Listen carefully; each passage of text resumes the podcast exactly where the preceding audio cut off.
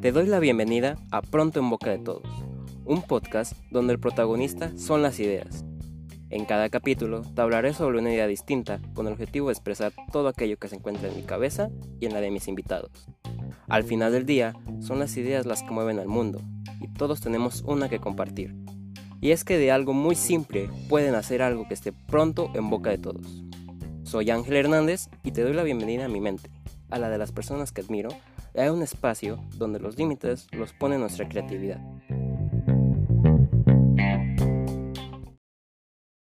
Érase una vez una calurosa tarde de verano. Bartolo tendría un día muy ocupado al amanecer, por lo que se dispuso a dormir. Una vez llegada la somnolencia, quedó profundamente dormido, y de pronto un sueño se apareció en su mente. Bartolo se encontraba en una ciudad extraña, con calles que nunca había caminado, caras que nunca había visto, en un ambiente en el que nunca había existido. Desorientado, decidió caminar por aquella ciudad desconocida, cuadra a cuadra, paso a paso. Así durante varios minutos hasta que llegó al final de la calle. Ahí, en una esquina, se encontraba un bar de apariencia antigua. Será buena idea preguntar dónde estoy a la gente del bar, pensó.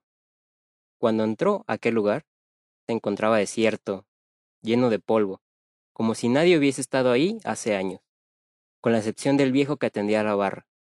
Dudoso, Bartolo se acercó a él hasta lograr verle el rostro. Su sorpresa fue mayúscula cuando observó que aquel anciano no tenía ojos ni nariz, solamente una boca. Parecía un tétrico maniquí. Sin embargo, quién sabe cómo, el anciano sabía que Bartolo estaba ahí, y amablemente le dijo, ¿Qué se te ofrece? Asustado, solamente quería despertar, pero ¿Cómo saber si era un sueño? Por lo que se armó de valor y le respondió. Quisiera saber dónde estoy, me encuentro perdido. El anciano sonrió y le dijo, pues en la ciudad sin nombre. Bartolo no entendía si aquel viejo era un mamón o de nuevo había consumido drogas de más, así que decidió indagar. ¿Cómo que en la ciudad de nombre? preguntó. El viejo, con una risa burlona, le explicó. Aquí nada tiene nombre, ni las calles ni las personas. No tenemos profesión alguna, ni pasatiempos, ni cara. Ni siquiera tenemos familia.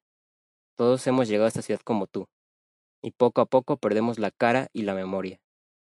Angustiado, Bartolo dijo. Esos son patrañas. Si no tienes nada, entonces, ¿quién eres?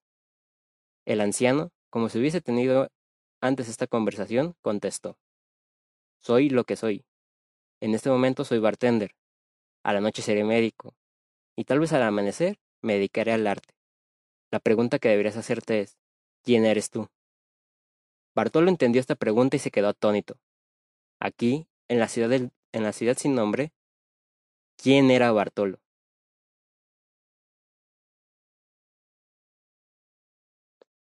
¿Alguna vez te has preguntado quién eres?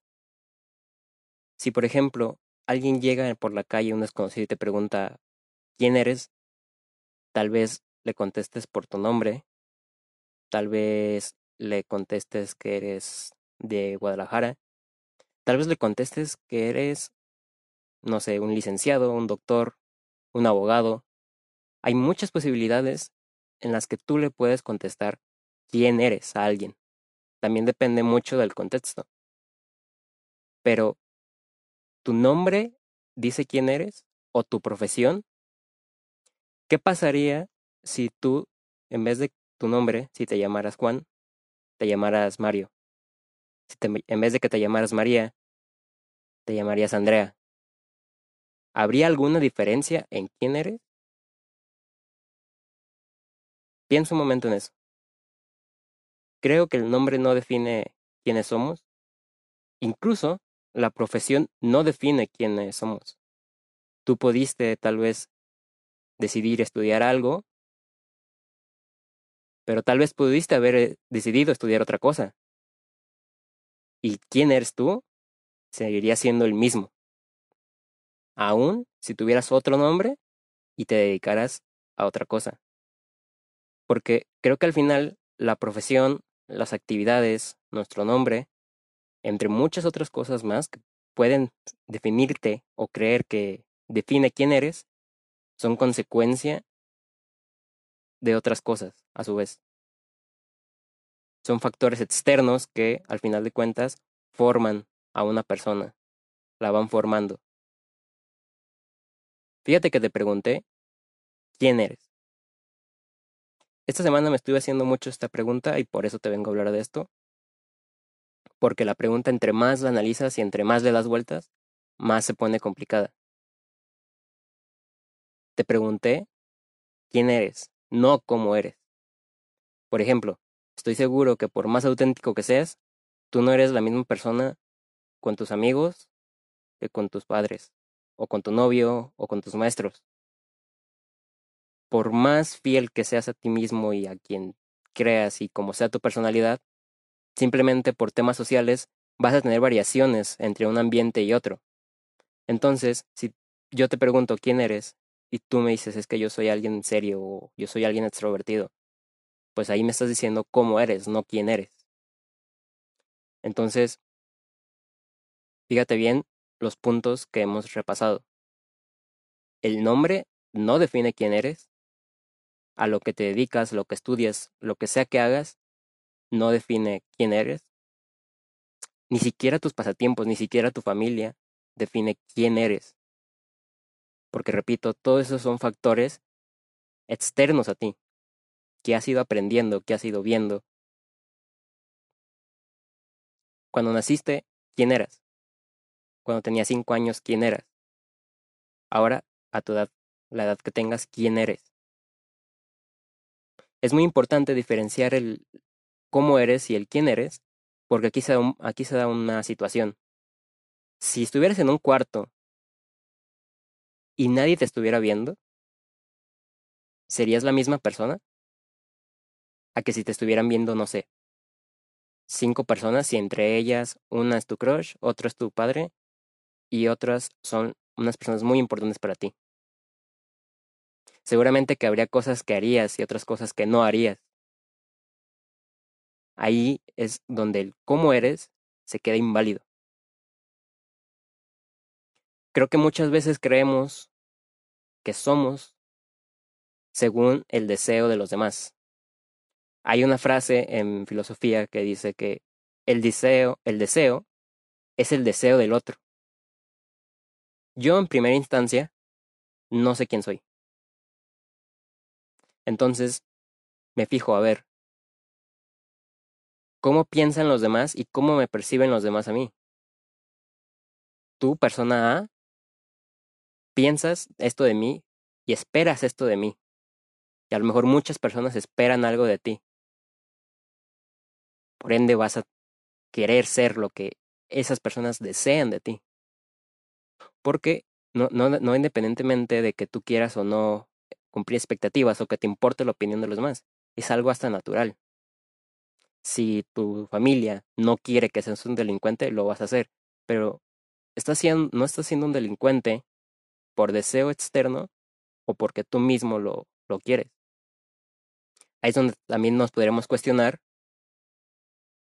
si realmente nuestros deseos y nuestras acciones son propias o son influenciadas por el deseo de alguien más o de algo más. Entonces, lo que hagas tampoco define quién eres. Si notas, es aquí donde te digo que la pregunta entre más y más le quieras encontrar la respuesta, tiene más vacíos, que al final de cuentas son vacíos filosóficos. Yo no te vengo a hablar aquí de autoconocimiento y de superación personal, uno, porque no estoy de acuerdo, creo que el autoconocimiento es un camino que es muy respetable, pero no necesariamente lo tienes que recorrer, no te tienes que poner a ti como pruebas o como dicen, como de tú puedes con todo para definir quién eres, porque pues no es un camino, no es una meta, porque en este momento ya eres alguien. Entonces, si pasas tu vida esperando y viendo ese camino del autoconocimiento, pues te vas a frustrar porque nunca vas a saber quién eres, porque siempre te vas a querer poner una prueba. Y nunca vas a estar consciente realmente del quién eres actualmente. Entonces, tú me puedes decir, ok, entonces dime cómo puedo encontrar quién eres. Y aquí es donde todo se contradice. Porque quién eres es justamente lo que, todo lo que te acabo de decir, eres tú. O sea, realmente no eres y eres a la vez, porque la realidad es que por más que quieras evitar y por más que quieras pensar, eres el conjunto de facetas de tus diversos círculos sociales, eres tu nombre, eres a lo que te dedicas. Por más que todo eso no sea propio, o sea, no, no esté influenciado directamente y no nazca en ti, eres eso. Entonces creo que la clave está en buscar la versión más honesta de nosotros, no quienes somos. Pregúntate cuál es la persona que más es honesta hacia conmigo. ¿Quién, ¿Cuál es la faceta? ¿Cuál es el momento en el que yo realmente me siento que soy más yo? Te hablo de esto porque creo que es súper importante identificar en medida quiénes somos, a, a pesar de todas estas trabas como filosóficas o, o que pueden complicar la pregunta, porque creo que es muy buena idea saber quién eres, porque al final de cuentas vives contigo todo el día y toda tu vida, entonces no se me hace una mala idea conocerte y conocer con quién vas a pasar el resto de tu vida 100% seguro, dure lo que dure tu vida. Porque si no sabes quién eres, no sabes hasta dónde puedes llegar. Imagínate que pasas toda tu vida creyendo que eres solamente lo que te dedicas, que eres solamente tu nombre, o que eres solamente como es tu actitud. Imagínate que te mudas a la ciudad sin nombre que te conté en la historia. Si te quitan todo eso, ¿qué queda de ti? Entonces, como Bartolo, te podrías eh, confundir muy cabrón y decir, ok, pues, si no soy mi nombre y no soy, y no soy todo lo que me, la sociedad me ha impuesto de alguna manera, pues no soy nadie, pero soy a la vez. Entonces, conociendo el, el yo y el yo más honesto, aceptando que todo lo que somos, entre comillas, puede venir influenciado y puede ser deseo de, de factores externos, si ya tengo una idea de quién es la versión más honesta de mí, puedo saber hasta dónde puedo llegar. Porque esos speeches motivacionales de que es que todo lo puedes hacer en esta vida, pues no es cierto, no puedes ser presidente, astronauta, bartender y eh, médico, artista, o sea, no puedes hacer todas esas cosas, ¿lo ves? O sea, no te ajusta a la vida. Por más que seas una mentalidad de tiburón y por más que rompas las barreras y los obstáculos, pues tampoco puedes hacer todo lo que te, lo que te propongas en la vida. Y aceptar eso está bien porque aceptas cosas que no están en tu control. Así como no está en tu control haber decidido tu nombre en una primera instancia, no está en tu control haber decidido tu familia, a veces no está tan en tu control decidir quién eres. Pero sí está en tu control quedarte con la versión que más se adapte y con la que más te sientas a gusto. Esa persona que dices, este güey soy yo y puedo lograr hasta aquí. Porque es a lo que me interesa. Y es una pregunta constante. No, no es, es, es por eso que estaba en contra del, de esos como cursos de autoconocimiento, porque no es que sea un camino recto. Por ejemplo, yo no soy el mismo que hace unos años o que hace unos meses, y tampoco voy a ser el mismo en unos años más. O sea, soy una versión honesta de mí en este momento pero en un futuro, ¿quién voy a ser? Y sobre todo, ¿quién quiero ser?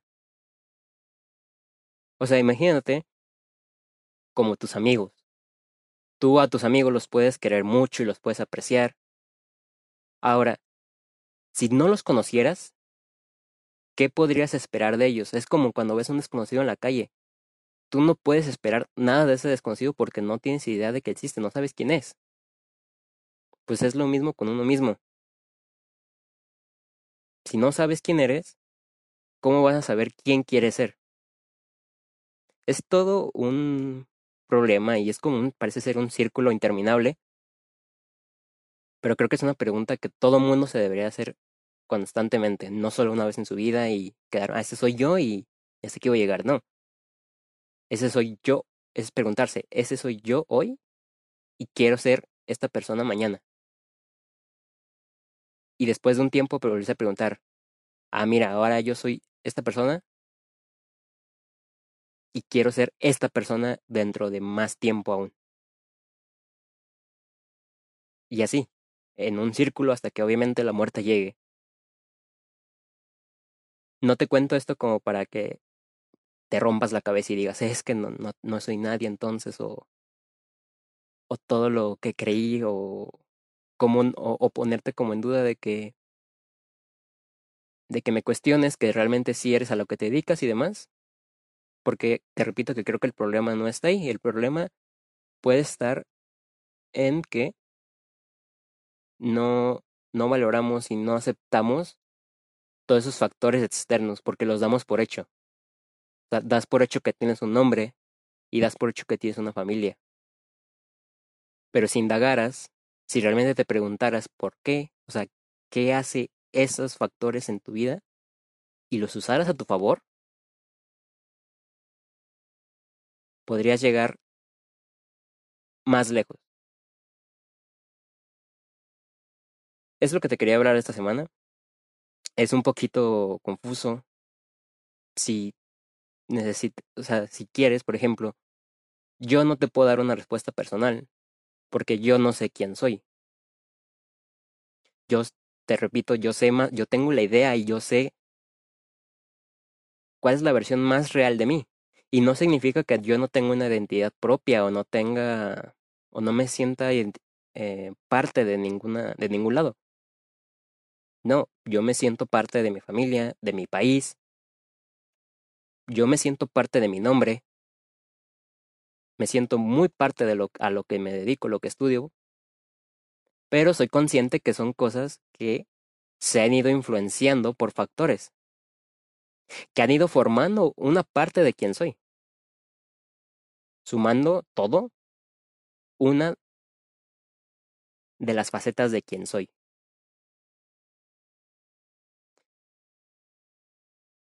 Muchas veces que he leído y he visto de sobre este tema, yo siempre me pregunto, ok, ¿por qué nunca dicen cómo llegar a ese conocimiento de quién eres, porque siempre se limitan como a decir, es que busca tu esencia o, busca tus, en tus raíces.